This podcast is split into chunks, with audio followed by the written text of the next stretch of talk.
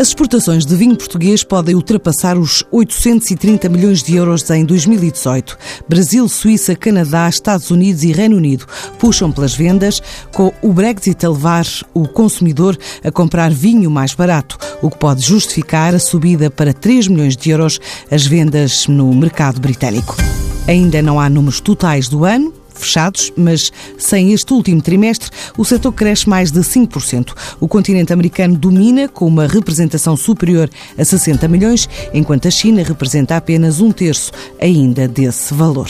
Mas 2019 espreita com novos destinos à vista o caso do México e a Dinamarca, um retrato do setor vinícola que sofreu o chamado escaldão de agosto, em 2018, o calor que prejudicou a uva e o ponto de partida para a conversa com Jorge Monteiro, presidente da Vini Portugal. Há aqui muito, há muito de português nestas.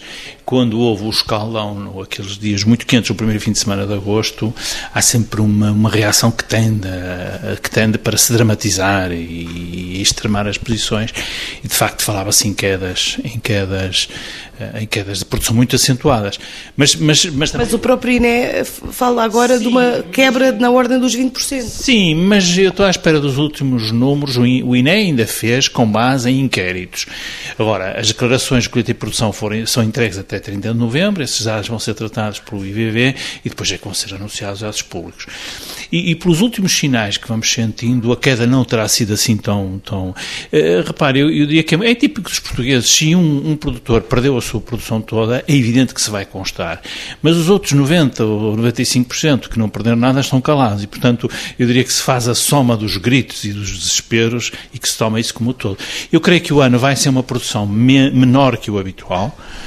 o que é sempre constrangedor. Há aqui viticultores que vão ter uma perda grande de rendimento, mas eu quero crer que o resultado final não será como, como se teria anunciado. E a causa será esse escaldão de agosto? É, é, a causa é sobretudo o escaldão de agosto. Em algumas regiões como no Douro houve milho, o milho também ajuda a uma perda de rendimento, mas eu diria que o grande fenómeno foi o escaldão, até porque há aqui um fenómeno que era, ao aproximar-se eh, a época quente e quando já o barro está formado, lado, eh, muito viticultor faz a chamada uma, uma, uma monda de, de folhas para, para, para aumentar a exposição ao sol e, portanto, melhorar o rendimento da, da planta, digamos e é depois desta feita esta monda que há o escaldão, quando a videira já não está protegida porque muitas das folhas foram removidas. Portanto, eu diria que houve aqui três dias ou quatro dias de um, de um azar terrível que penaliza muito, sobretudo, alguns produtores de uma forma muito intensa, no Alentejo, na Polícia Setúbal, mas também no Dão e noutras regiões. Mas eu quero crer que, no fim, pelo aquilo que são as últimas expectativas, a queda existe, mas não será os 20, 25% que se anunciou. Portanto, e que impacto é que isso pode ter depois em toda a atividade agrícola, quer no mercado nacional, quer externo? Uh, uh, tem sempre impacto, uh, sobretudo, ou poderá ter impacto sobretudo ao nível dos vinhos com denominação de origem e indicação geográfica. Mas, mas é preciso ver também que o próprio setor tem os seus estoques muitas vezes, sobretudo em vinhos tintos e vinhos com, com de, de, qualidade maior, não se lança de imediato no mercado os vinhos da anterior vindima. Portanto, há aqui alguma compensação por efeito de estoques. Tanto quando saiu os estoques estavam normais, o que permite criar aqui, há aqui uma capacidade de resposta significativa. Obviamente que nos vinhos brancos e numa região como os vinhos verdes, essa capacidade de resposta é menor, porque são vinhos que estagiam menos tempo.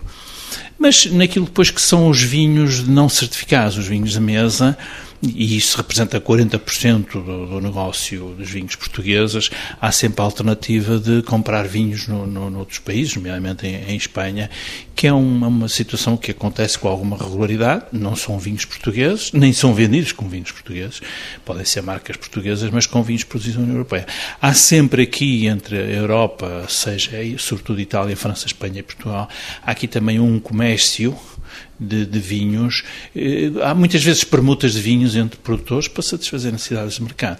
Portanto, a situação. Eu, julgo que ainda é cedo para nos pronunciarmos, mas há aqui um conjunto de mecanismos que regulam. Há estoques, há a possibilidade de buscar alguns vinhos para não certificados, e é evidente que, que, que havendo uma carência, pode ser o momento para fazer subir preços que, portanto, ter-se-á ter de compensar pela via do aumento do preço aquilo que se perdeu por via do volume.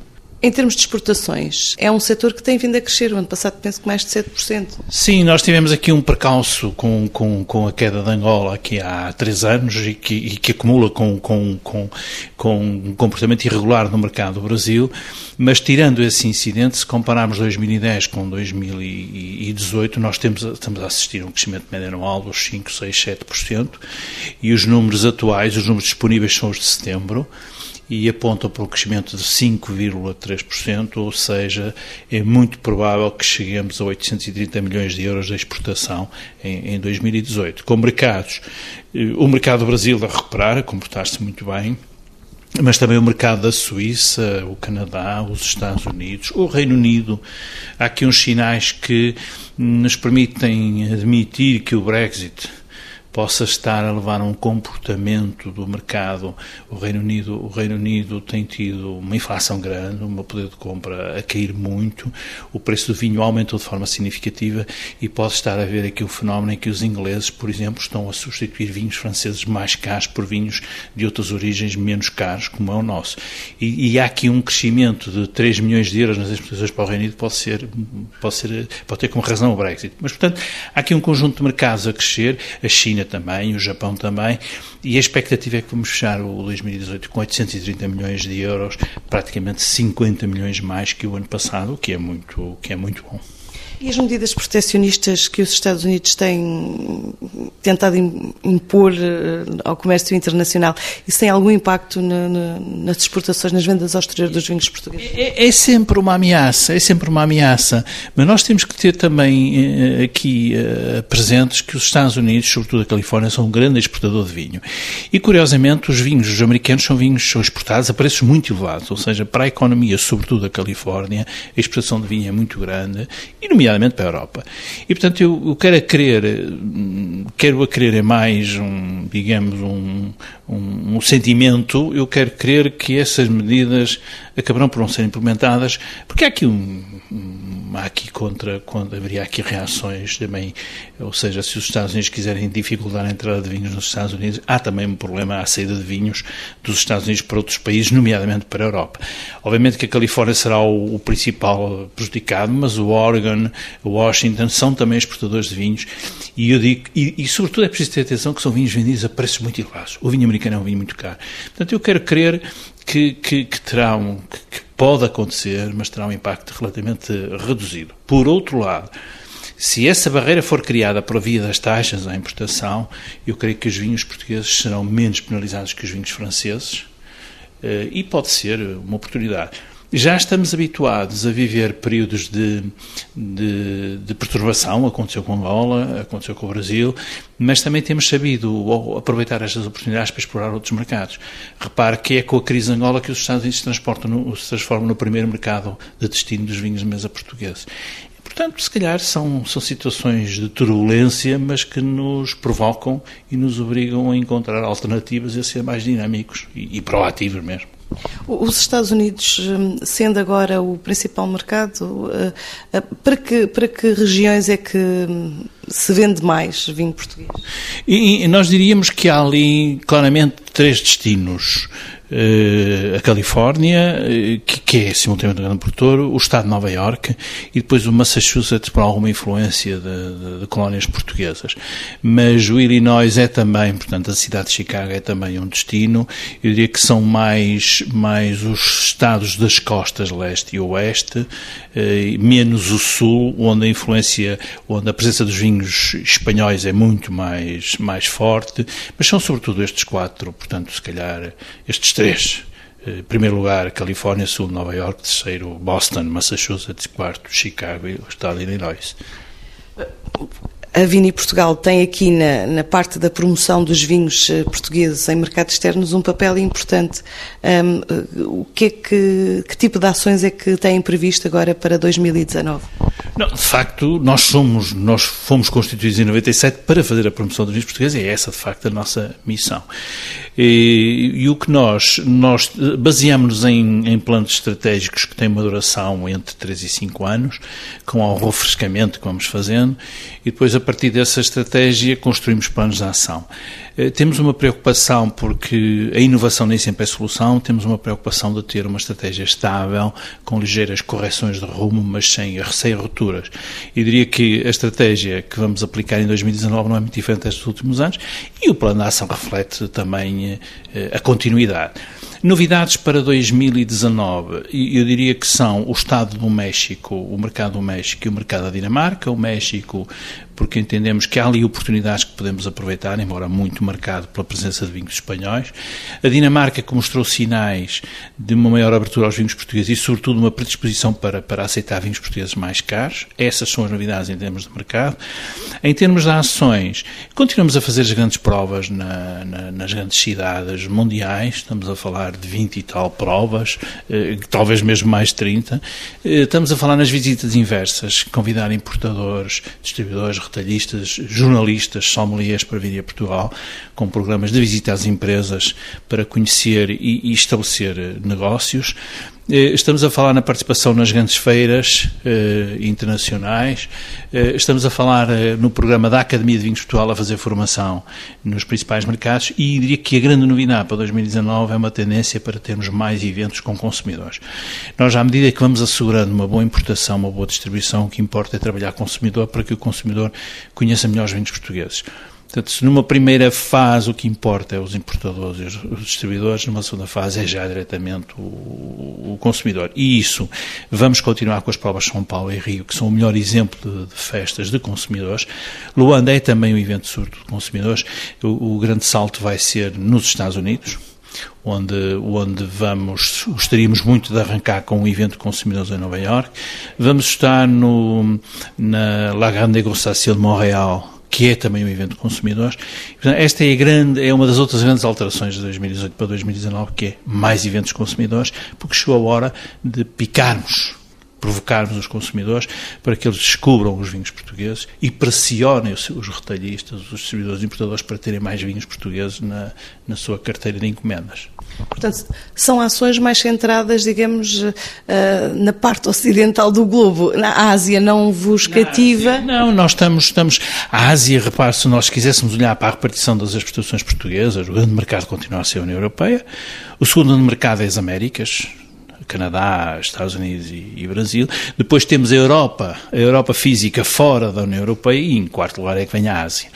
Mas há aqui mercados muito importantes, eh, são mercados difíceis de trabalhar, porque temos por um lado a China, que é um mercado emergente, mas que tem crescido muito, mas por outro lado o Japão, que é um mercado maduro, que cresce menos enquanto que o Japão conhece Portugal, conhece os vinhos portugueses e que o trabalho é também aí consumidor, na China conhece mal Portugal, conhece mal os vinhos, temos que ainda trabalhar os profissionais. Eh, mas são mercados ainda assim importantes e o que vamos ter, vamos ter no Roadshow na, na China, organizando eventos em Pequim, em Cantão, e creio que em Xiamen, numa cidade no sudoeste, no sudeste da, da China. Continuamos com um programa de formação com a, a Stefan Lee Wine School. Uh, vamos trabalhar também importadores e distribuidores. No Japão, vamos ter a prova anual em Tóquio. Continuamos a trabalhar com a Associação de Sommeliers de, do Japão na formação para os sommeliers. Estamos a falar de dois mercados em que o posicionamento é diferente. O Japão utiliza vinhos mais caros, a China vinhos menos, menos caros. Vamos ter ações em Macau, que é um mercado onde andámos um bocadinho distantes durante algum tempo e agora estamos a aproximar. Estivemos lá o ano passado, vamos lá estar agora, este, tivemos este ano e vamos estar no próximo ano com uma prova e também apostando muito na combinação com a gastronomia. Eh, vamos estar em Hong Kong, sobretudo nas feiras, e, vamos estar na Coreia, que é um mercado muito influenciado pelo Japão, um mercado muito pequenino que está a crescer, mas onde Portugal começa a ser conhecido. Hoje temos muito turista coreano a visitar Portugal, e portanto são estes os mercados de, da Ásia. Agora, é evidente que quando estamos a falar para um mercado como os Estados Unidos, podemos estar a falar em 60 milhões de exportações, quando estamos a falar na, na China, estamos a falar em 20 milhões, portanto um terço, mas são mercados de elevado potencial Onde temos alguma dificuldade na China, até porque muitas vezes se um negócio corre bem é para importar contentores e muitos contentores e nem sempre temos capacidade de resposta para isso. Mas são mercados que temos, temos que trabalhar e estamos a trabalhar e estamos a fazer crescer o investimento nesses mercados. Sei também que hum, há um estudo da ProWine, não é? Com a Universidade de Geisenheim, não sei se é assim que se diz, uh, sobre uma análise às tendências deste setor junto mais de 2.300 especialistas em 46 mercados. E este estudo revela alguns dados curiosos relativamente aos vinhos portugueses. Significa que há mais procura por parte dos profissionais, dos retalhistas, ou não? Nós deixámos de ser um país distante, desconhecido. Hoje somos, somos mesmo no vinho, uh, somos, somos reconhecidos. E há cada vez uma maior, da parte dos profissionais, uma maior procura dos vinhos portugueses e sente-se na feira na feira nós somos, hoje, houve uma altura em que nós discutimos muito se estávamos junto à entrada ou junto à saída, porque era muito importante a nossa localização para que os outros no, tropeçassem nos nossos estandes. Hoje não, os outros já procuram o stand de Portugal e querem conhecer os vinhos portugueses. Nós temos, temos de facto duas coisas que são mu muito importantes, que é vinhos diferentes, porque utilizamos as castas autóctones portuguesas, na sua maioria, algumas não são autóctones portugueses, mas são autóctones ibéricas, e são poucas as internacionais, isso é uma vantagem muito grande, que procura vinhos diferentes. E a segunda é que temos uma relação preço-qualidade muito, muito favorável. Eu diria que um vinho bom português, a partir de, de a partir de imaginemos, de 10 euros, temos vinhos muito bons. Um vinho francês, para ser muito bom, já custa 60 euros para cima. E, portanto, nós temos esta relação custo-benefício muito, muito interessante. Obviamente que a Espanha tem vinhos mais baratos, mas tem vinhos menos interessantes, não tem a diversidade que nós temos. Ainda por cima, esta é outra vantagem de Portugal, que os nossos vinhos são diferentes dos outros por causa das castas, mas entre um arinto dos vinhos vezes, um arinto de Lisboa, ou um tinta roriz do Dão e um aragonês ou tinta roriz do Alentejo, as diferenças são muito grandes, portanto há uma diversidade interna muito grande. Quem quiser ter, quem gostar de ter um for preto, de facto nós não somos a solução. Quem quiser ter uma, uma gama de, de produtos muito variada, muito distintos, que, que criem prazeres diferentes e que, que, que suscitem a experimentação, Portugal é uma excelente, uma excelente proposta. Na Alemanha também eh, os vinhos portugueses estão no topo das preferências, penso 23%, depois os argentinos com 21% e a África do Sul 20%. Significa que conseguiram ganhar terreno a grandes, digamos, entre aspas, concorrentes ou pelo menos grandes produtores.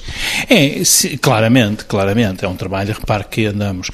Eh, tudo isto, isto, tudo isto começou em 85 digamos, quando se começaram as restaurações nas vinhas e começou no Douro com o programa do Banco Mundial, portanto, vem a renovação das vinhas portuguesas. É, é preciso ver que nesses anos vieram australianos que ainda hoje vivem em Portugal, o Peter Bright e o David Babastock vieram-nos ensinar as novas técnicas na viticultura. Depois vêm ao mesmo tempo as escolas, a UTAD, eh, os politécnicos, além do ISA, começaram a fazer a formação de enólogos, de engenheiros agrícolas. Portanto, há aqui um processo que já tem 30 anos. E ao fim de 30 anos começamos, já fazemos bons vinhos, hoje não se discute a qualidade dos vinhos portugueses, fazemos vinhos diferentes, fazemos vinhos que temos custos de produção relativamente baixos, apesar dos nossos solos serem pobres, e portanto há aqui um trabalho longo que começa a perceber-se que uh, os outros já o reconhecem, até que éramos nós que acreditávamos, a partir de agora sentimos que são os outros que acreditam e que reconhecem, isso é, é muito bom. Mas há aqui muito trabalho, muito trabalho de muita gente com pés bem assentes na terra. E os portugueses hoje correm o mundo. Correm o mundo, acreditam em si, uh, vendem os seus vinhos, aprenderam o que era de aprender lá fora. Hoje Portugal tem as mesmas técnicas vitícolas e as mesmas técnicas analógicas que os outros. Temos aquilo que nós outros não têm. É muito bom ver esse reconhecimento. Agora, há um trabalho enorme a fazer. Eu creio que nós vamos ter que ser muito mais profissionais na, no comércio internacional ainda há aqui, por vezes, algum amadorismo que, que, que, nos penaliza. Nós, quando vamos lá fora, mesmo aqui, nós quando negociamos com uma grande superfície, cá dentro ou lá fora, nós temos pela frente profissionais que foram profundamente preparados, treinados e com treinos regulares para fazerem negociação.